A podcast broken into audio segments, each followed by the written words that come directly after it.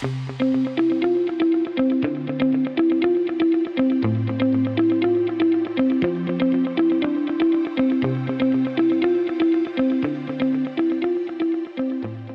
everybody. Welcome to the Energy News Beat podcast. My name's Stu Turley, President and CEO of the Sandstone Group. We got us an action packed discussion today. Michael's out on assignment. Think he's having way too much fun. But let's get started in here. We've got several big stories for you. Jamie Dimon says that central banks got forecast 100% dead wrong, and it doesn't matter if the Fed hikes rate again you know, you got to love Jamie. He'll call it like he sees it. Let's go over here to Germany. I'm going to fly around from uh, around the country here to uh, Germany. Germany maintaining LNG trade with Russia. This is from uh, Bloomberg. Let's go to the next story here. We also are going to cover a story. This is by David Blackmon, and it went out on the Telegraph out of the UK. Biden would sooner kneel before dictators for oil than let America produce its own. Wow. David Blackmon does not hold any punches in this article. Uh, let's go to the next one. Saudi Prince says U.S. mega deals show U.S. oil is here to stay. Boy, he is really pretty good. I'll see if I can get him on the show. He was on there with Bret Baier, but hey, you never know. We're more fun than Bret. All right, let's go here to the last story. GM scales back EV plans as buyers hesitate. This is another systemic story of some serious problems coming around the corner for the EV industry. Um, with that, hey, like, subscribe, hug your family, hug your pets, tell your pets about the Energy News Beat podcast. We are well, well our 4 million uh, impressions and reads on our article pages. Uh, we're about a million downloads this year in 2023. Unbelievable success that we're having as a team. And uh, we just really appreciate everybody's comments and likes and subscribes. And uh, we've had some pretty fun ones. And we answer all emails, questions at uh, energynewsbeat.com and uh, check us out on all your favorite platforms. This first article with Jamie Dimon says central banks got it uh, forecast 100% dead wrong, and it doesn't matter what the Fed hikes do. I agree with him. Uh, I think uh, there's a couple paragraphs in here that are pretty important, and it says uh, Chase CEO blasted the Federal Reserve, which has hiked the benchmark federal funds rate between 5.25 and 5.5 on a 22 year high and downplayed the importance of the central bank's next move. This is him. This is from uh, Dimon. I don't think, quote, I don't think it makes uh, a piece of difference whether rates go up 25 basis points or more, Dimon said during a panel at the Future Investment Initiative in Riyadh, uh, Saudi Arabia, per Bloomberg. Whether the whole curve goes up 100 basis points, be prepared for it. I don't know if it's going to happen. Uh, he noted that that inflation was at 8.3% in April uh, 2022, nearing its peak in 2022 of 9.1, uh, even though the Federal Reserve had requested that uh, consumer price index, the inflation gauge would sit between 2.5 and 3. He brings up another good quote here fiscal spending is more than it's ever been in peacetime. And there's this omni feeling that central banks and governments can manage through all this stuff. They can't. And, and I couldn't agree more with Jamie on this. The next Fed meeting will be October 31st through the 1st. His other, I'm cautious quote from Jamie I'm cautious about what will happen next year noting the real need for real leadership to navigate the geopolitical concerns. It it's going to be. I have been in, uh, called out on a lot of folks by saying that I firmly believe there's nothing that the Fed can do that will solve inflation unless energy is fixed. The global energy market has to be fixed. It has to be delivering the lowest cost kilowatt per hour to all citizens of the planet with the least amount of impact on the environment through sustainability, fiscal sustainability, and being able to continue the low cost. It's not going to happen. You cannot have low inflation without low cost of energy. Germany is losing all of its business because of the high costs of energy. That's a whole nother story there.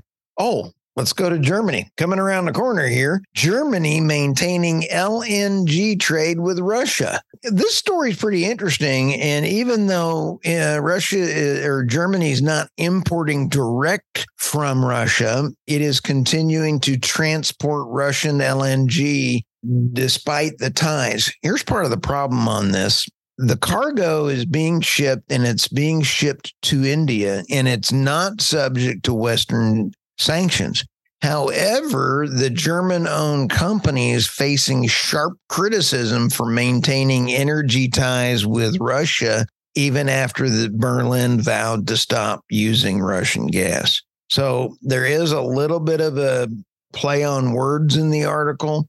And uh, I believe that this is probably a Christian Leye uh, has he is a member of parliament from the opposition left the economic entanglements with Russia are apparently not as easy to resolve as politicians would have us believe. It is pretty tough to untangle yourself out of these kind of things.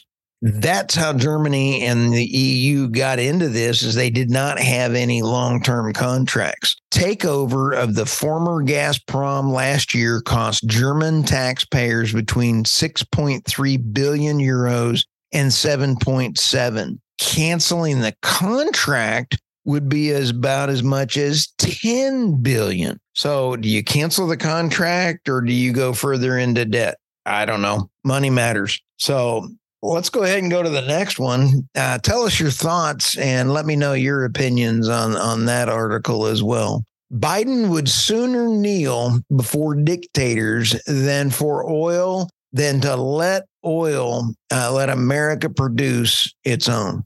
This is from David Blackmon out of the Telegraph. I really love David Blackmon. He is one sharp cat. When he's describing this in this article, from a recent low of 450,000 barrels of exports per day a year ago, Iran was able to export 2.2 million barrels per day in August, and it's even gone up from there. That increase is the quiet decision of the U.S. to ease off enforcement of the sanctions. The Biden administration released all controls of sanctions on Iran. That caused the geopolitical funding of Hamas. And so when you sit back and go, uh, here's a quote from Senator Manchin on the heels of announcing the smallest five year onshore oil and gas leasing plan in decades, this administration is turning to Venezuela, one of the world's dirtiest energy producers and oppressor of its own people. Senator Manchin, you are right on this one. Uh, and then Wyoming Republican John Barrasso told The Hill that the move shows once again that President Biden would rather go to dictators on a bended knee than to allow the U.S. to use American energy.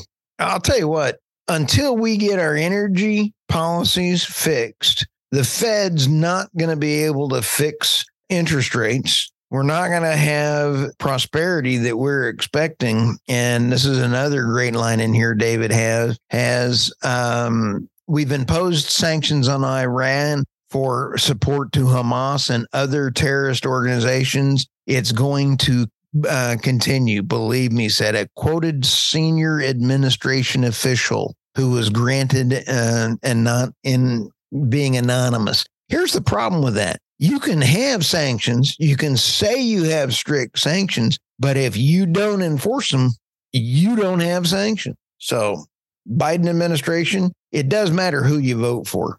Saudi Prince, we're going to go to the next story here. Saudi Prince says U.S. mega deals show oil is here to stay. Uh, you've heard me say on this podcast several times Saudi Arabia is doing it right with Saudi Arabia first. They are getting to uh, fund all of their social programs through their oil profits. they're funding their renewable and going to the net zero that that's important to them on. I don't agree with their social uh, and their abuse in, in some areas. Uh, I do not agree with their humanitarian stance on things. On a government and energy policy, they're they, they're running right down the right road on that.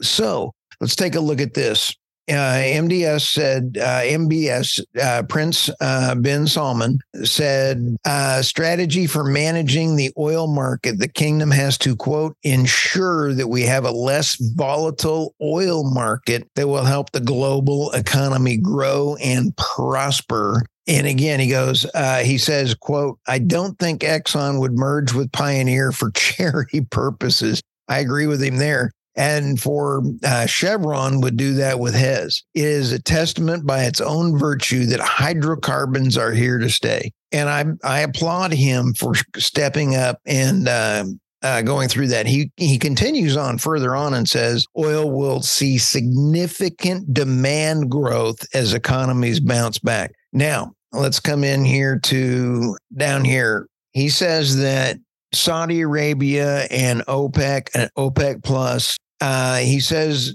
that they're really going to target $110 before they start curbing back any production.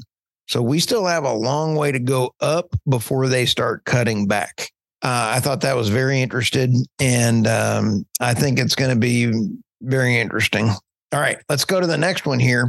Boy, I'll tell you what, renewable uh, energy and EVs and everything else is just really taken a, a beating, if you would. GM scales back EV plans as buyers hesitate. Buyers can't afford it. And that goes back to the other uh, discussions that we had. Uh, Detroit automaker uh, boasts strong profit, but cites slowing market for electric vehicles and says it's losing 200 million a week on the UAW strike. So here's where there's some numbers in here. In July, Ford pushed back its EV outage by output target by one year. In recent months, uh, amid higher interest rates, are making for the already pricey cars for more expensive uh, EV buyers. Sales growth has slowed, and unsold models are piling up on dealership lots. GM, as we're talking about here, plan to have produced 400,000 EVs over roughly a two year stretch by the middle of next year, but has abandoned that goal. The labor is probably part of it, but part of the labor is uh, upset by the fact that EVs take fewer employees. So now they're going to go to a right to work state. And so this could really backfire on the unions uh, rightfully so. I think the unions are trying to do what they feel is best. However, the auto dealers, uh, excuse me, the auto companies uh, are putting in record profits except for their EV divisions. So this is really one to watch. Uh, I think that you're going to continue seeing uh, more slowdowns in EVs. So several factors were slowing down so this is going to continue the delay in this, but you've got infrastructure problems. There's a lot of other problems that are going on in the EV space.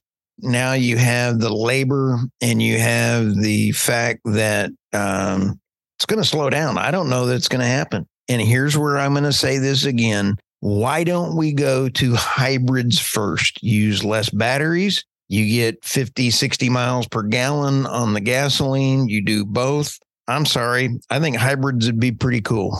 So that's, that's all I got to say on that one, as Jeannie would say off of the five. Hey, with that, please send us your questions at questions at energynewsbeat.com uh, write to me. If you are an industry thought leader, we want you on the podcast. If you are in the renewables, if you have any information you want to get your name out on the company, if you want to visit, send me a note, find me on LinkedIn or find me on the bottom of the show notes. I want to interview you. We've got some fabulous interviews coming up on the conversations with Stu Turley. Have a great one and uh, look forward to seeing you soon. Thank you all so much for all of your support. Talk to you all soon.